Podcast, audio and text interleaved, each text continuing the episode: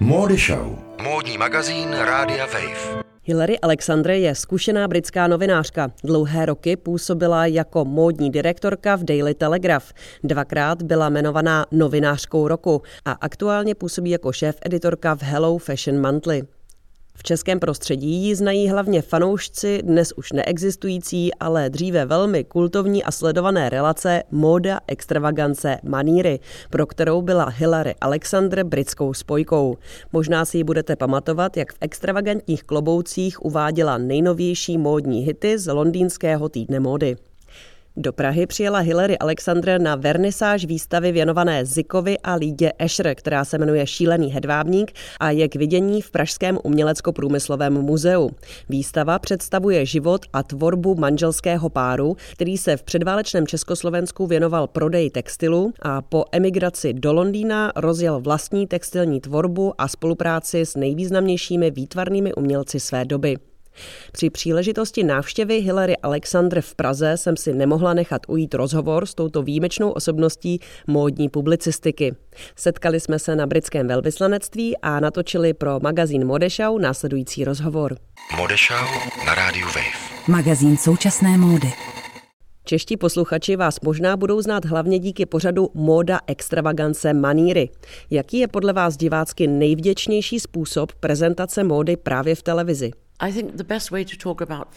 V televizi je zásadní modu prezentovat tak, aby ji lidé rozuměli. A nejvodnější a divácky nejpopulárnější formou jsou podle mě různé proměny. Vezmete si někoho, kdo má nějaký problém, je po rozvodu, má krizi středního věku, vyhodili ho z práce, jde na pohovor a podobně. Zavedete je do obchodu a k návrhářům, zkusíte jim různé věci a ukážete, jak dobře a jinak mohou vypadat. Vytvoříte jim nový look. Lidé díky tomu často získají nové sebevědomí a energii.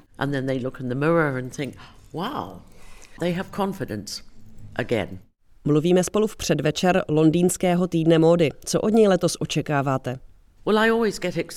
Po každé se hodně těším, i po těch 40 letech, co se pohybuji ve světě módy. Vždycky jsem plná očekávání, když usedám na své místo na módních přehlídkách. Mám ráda překvapení. Výrazným tématem aktuálního týdne módy v Londýně bude udržitelná móda, etický rozměr módního designu a produkce. Lidé se teď mnohem víc zajímají o ekologii a nechtějí vytvářet zbytečný odpad. Designéři chtějí vytvořit věci, které jsou módní, ale zároveň udržitelné fashionable but also ethical. Jací designéři jsou podle vás nadějí na budoucnost britské módy? Right now we've got a lot of young Aktuálně máme řadu talentovaných mladých designérek. Mám na mysli ženy jako Molly Goddard, Simon Rocha, dcera designéra Johna Rocha. Dál designéři jako Ryan Lowe, Matty Bowen nebo Richard Quinn. Ten je naprosto úžasný. Specializuje se na tisky. Tiskne si sám své látky a pomáhá i svým spolužákům, kteří za ním jezdí pro speciální látky z jeho dílny. V loni vyhrál ocenění britské královny Alžbety II. Bylo to poprvé, kdy královna přišla na módní přehlídku a rozhodla se ocenit právě Richarda Quina. Přijde podle vás královna opět a jak důležitá je pro britskou módu podpora královské rodiny? I don't think we can count on the Queen coming again. I think this to už se nejspíš nestane, to byla jednorázová příležitost a hodně výjimečná. Co zůstane, je královské ocenění, které se bude mladým designérům udílet i nadále. Podpora královské rodiny je pro britskou módu zásadní. Vévodkyně Kate a Meghan se staly chodící reklamou na britskou módu. Cokoliv si vezmou na sebe na nějakou veřejnou příležitost, je okamžitě foceno a sdíleno v médiích po celém světě. Je to velká podpora pro značky jako Roxanda Ilinčič, Alexander McQueen, Green, Alice Temperley, Jenny Peckham a další. Prince Charles taky vždycky nosí britskou krejčovinu ze Savile Row a oba princové, William a Harry, teď taky začínají nosit módu ušitou v Anglii.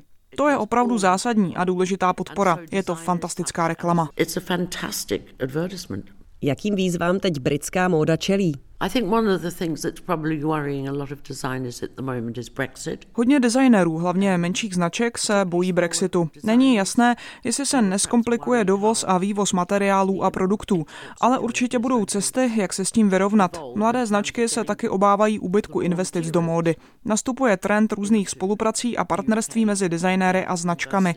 Velkou pomocí jsou také sociální média, jako Instagram, která umožňují snažší cesty k zákazníkům než drahé reklamní kampaně. Jaká je situace ohledně krejčoviny jako řemesla?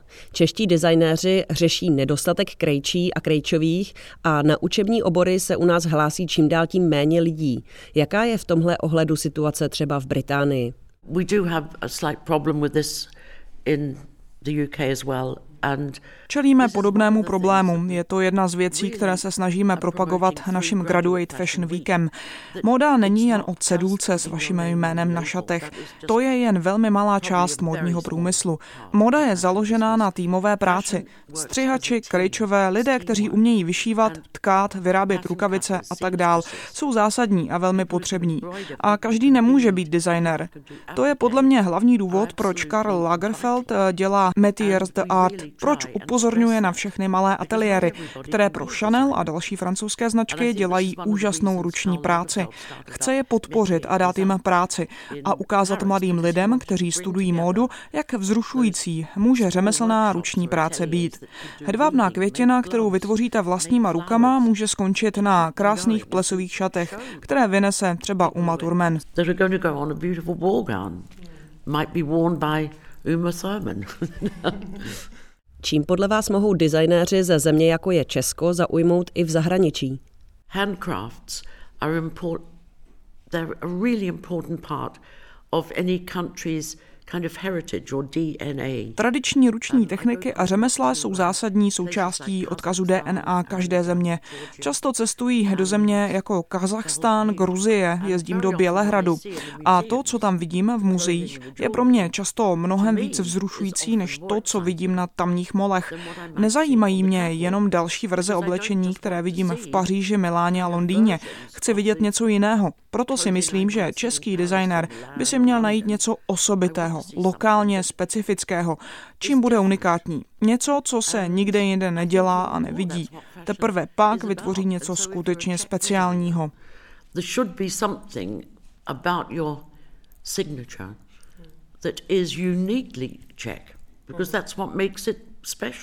Jak se díváte na trend streetwearu? Myslíte si, že sneakers a sportovní oblečení někdy vyjdou z módy? It's basically street fashion, you know, Je to v podstatě móda ulice, nemám k tomu co víc říct. Pro mě je na módě a přehlídkách zásadní vyjádření osobnosti, kreativita, originalita a potěšení z toho, že vidíme něco, co jsme ještě nikdy neviděli. A není to o tom, že musíte s nadšením přesně opakovat vše, co se předvedlo. Můžete se inspirovat třeba jen zajímavou barevnou anebo stylovou kombinací. Actually, that's not a bad idea. I'll try that. Jak se podle vás dnes oblékají lidé v Londýně? Baví vás sledovat módu ulice? Well, for example, if když stojíte na Waterloo Bridge a díváte se na lidi, jak jdou do práce, eh, může to být velmi nudné. Vypadají jako prout černých, modrých a šedých brouků, který se valí přes řeku. To není moc zajímavé. Co mě těší, je sledovat lidi v módních událostech nebo studenty na uměleckých univerzitách. Nedávno jsem byla na přehlídce magisterských kolekcí studentů z London College of Fashion. No a to bylo fascinující sledovat způsob, jakým uvažují o módě. Byla tam třeba mladá dívka z Istanbulu, která chtěla po svém uchopit oblékání podle islámu. Zepředu byla celá zahalená do šátku a šatů z nařasené látky, ale když se otočila, měla úplně holá záda. Co vás vlastně přivedlo k módě? I grew up in New Zealand, which um, was not really the headquarters of fashion. Vyrostla jsem na Novém Zélandu, který nebyl zrovna módním centrem. První časopis Vogue jsem viděla až v 18, když jsem odtamtud odjela. Od malička mě ale bavilo vyrábět si vlastní oblečení. Vždycky mě fascinovaly staré civilizace jako asyrská, sumerská, majská, egyptská. Zajímala mě jejich móda a šperky. Moje láska k módě je hluboce zakořeněná v obdivu ke starým civilizacím. Třeba náhrdelník, který máme právě na sobě, je z Iránu. A sukně je velmi starý model od Drise van Noutna. Bude minimálně 25 let stará, ale miluju látku, ze které je ušitá. Její vzor mi připomíná turecké motivy. Kdo nejvíc ovlivnil váš přístup k módě?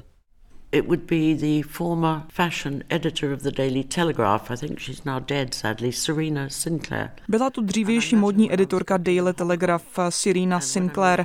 Myslím, že už je bohužel po smrti. Potkala jsem ji, když jsem pracovala v Hongkongu. Když jsem se pak v 80. letech přestěhovala do Londýna, získala jsem díky ní místo v Daily Telegraph.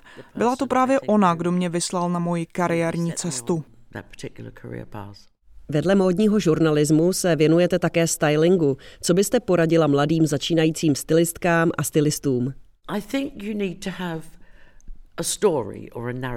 Musíte mít v hlavě příběh nebo nějaké vyprávění a je důležité úzce spolupracovat s fotografem, aby vaše nápady nešly proti sobě. Jde o to být dobrý tým. Já vždycky začínám příběhem. Třeba se rozhodnu, že to budou lidé běžící lesem, nebo čerpám z historie, nebo z konkrétního obrazu.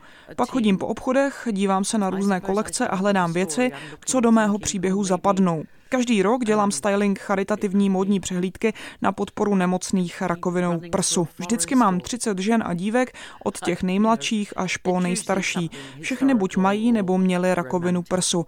A všechny je musím obléknout tak, aby vypadaly skvěle, aby to dávalo smysl a hlavně, aby se cítili dobře. Nejsou to profesionální modelky, takže musím být hodně citlivá a mít pro ně pochopení. Velmi záleží na tom, pro koho styling děláte. Co ale platí vždycky, nikdy nechcete, aby váš styling působil směšně. Ať už oblékáte modelku, vaši matku, anebo sama sebe.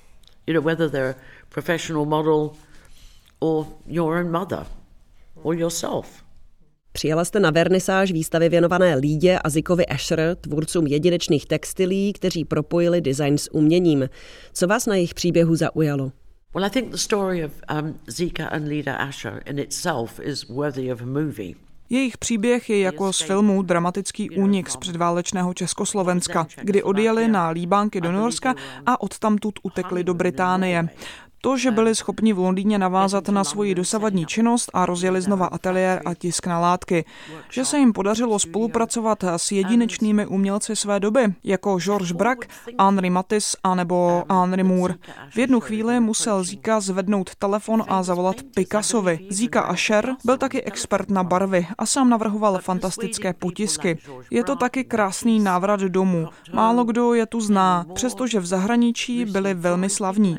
Tvorba a jméno značky Asher jsou součástí DNA této země. A je moc pěkné, že v rámci výstavy v Umělecko-průmyslovém muzeu došlo taky ke znovu oživení jejich starých látek, že je dostali do rukou čeští studenti, kteří z nich vytvořili současný design. And that is going to be very exciting to see. Tolik Hillary Alexander, britská módní novinářka v rozhovoru pro Modešau. Připomínám, že rozhovor vznikl v Praze, kam Hillary Alexander přijela na vernisáž výstavy Šílený hedvábník Zika a Lida Escher. Tuto výstavu věnovanou textilu, designu a umění, ale také životu a tvorbě Ziky a Lídy Escherových můžete aktuálně vidět v Pražském umělecko-průmyslovém muzeu. A studentský design, který byl v rozhovoru zmíněný, uvidíme už brzy, mimo jiné například na Fashion Weeku a od poloviny března bude také součástí celé výstavy v pražském UPM. Do projektu, který se jmenuje Asher Challenge, se zapojili studenti ateliéru módní tvorby z Pražské Umprumky, vedení Pavlem Ivančicem. A o těch nejzajímavějších pracech, které v rámci Asher Challenge vznikly, se dozvíte více v jednom z dalších dílů pořadu Modešau.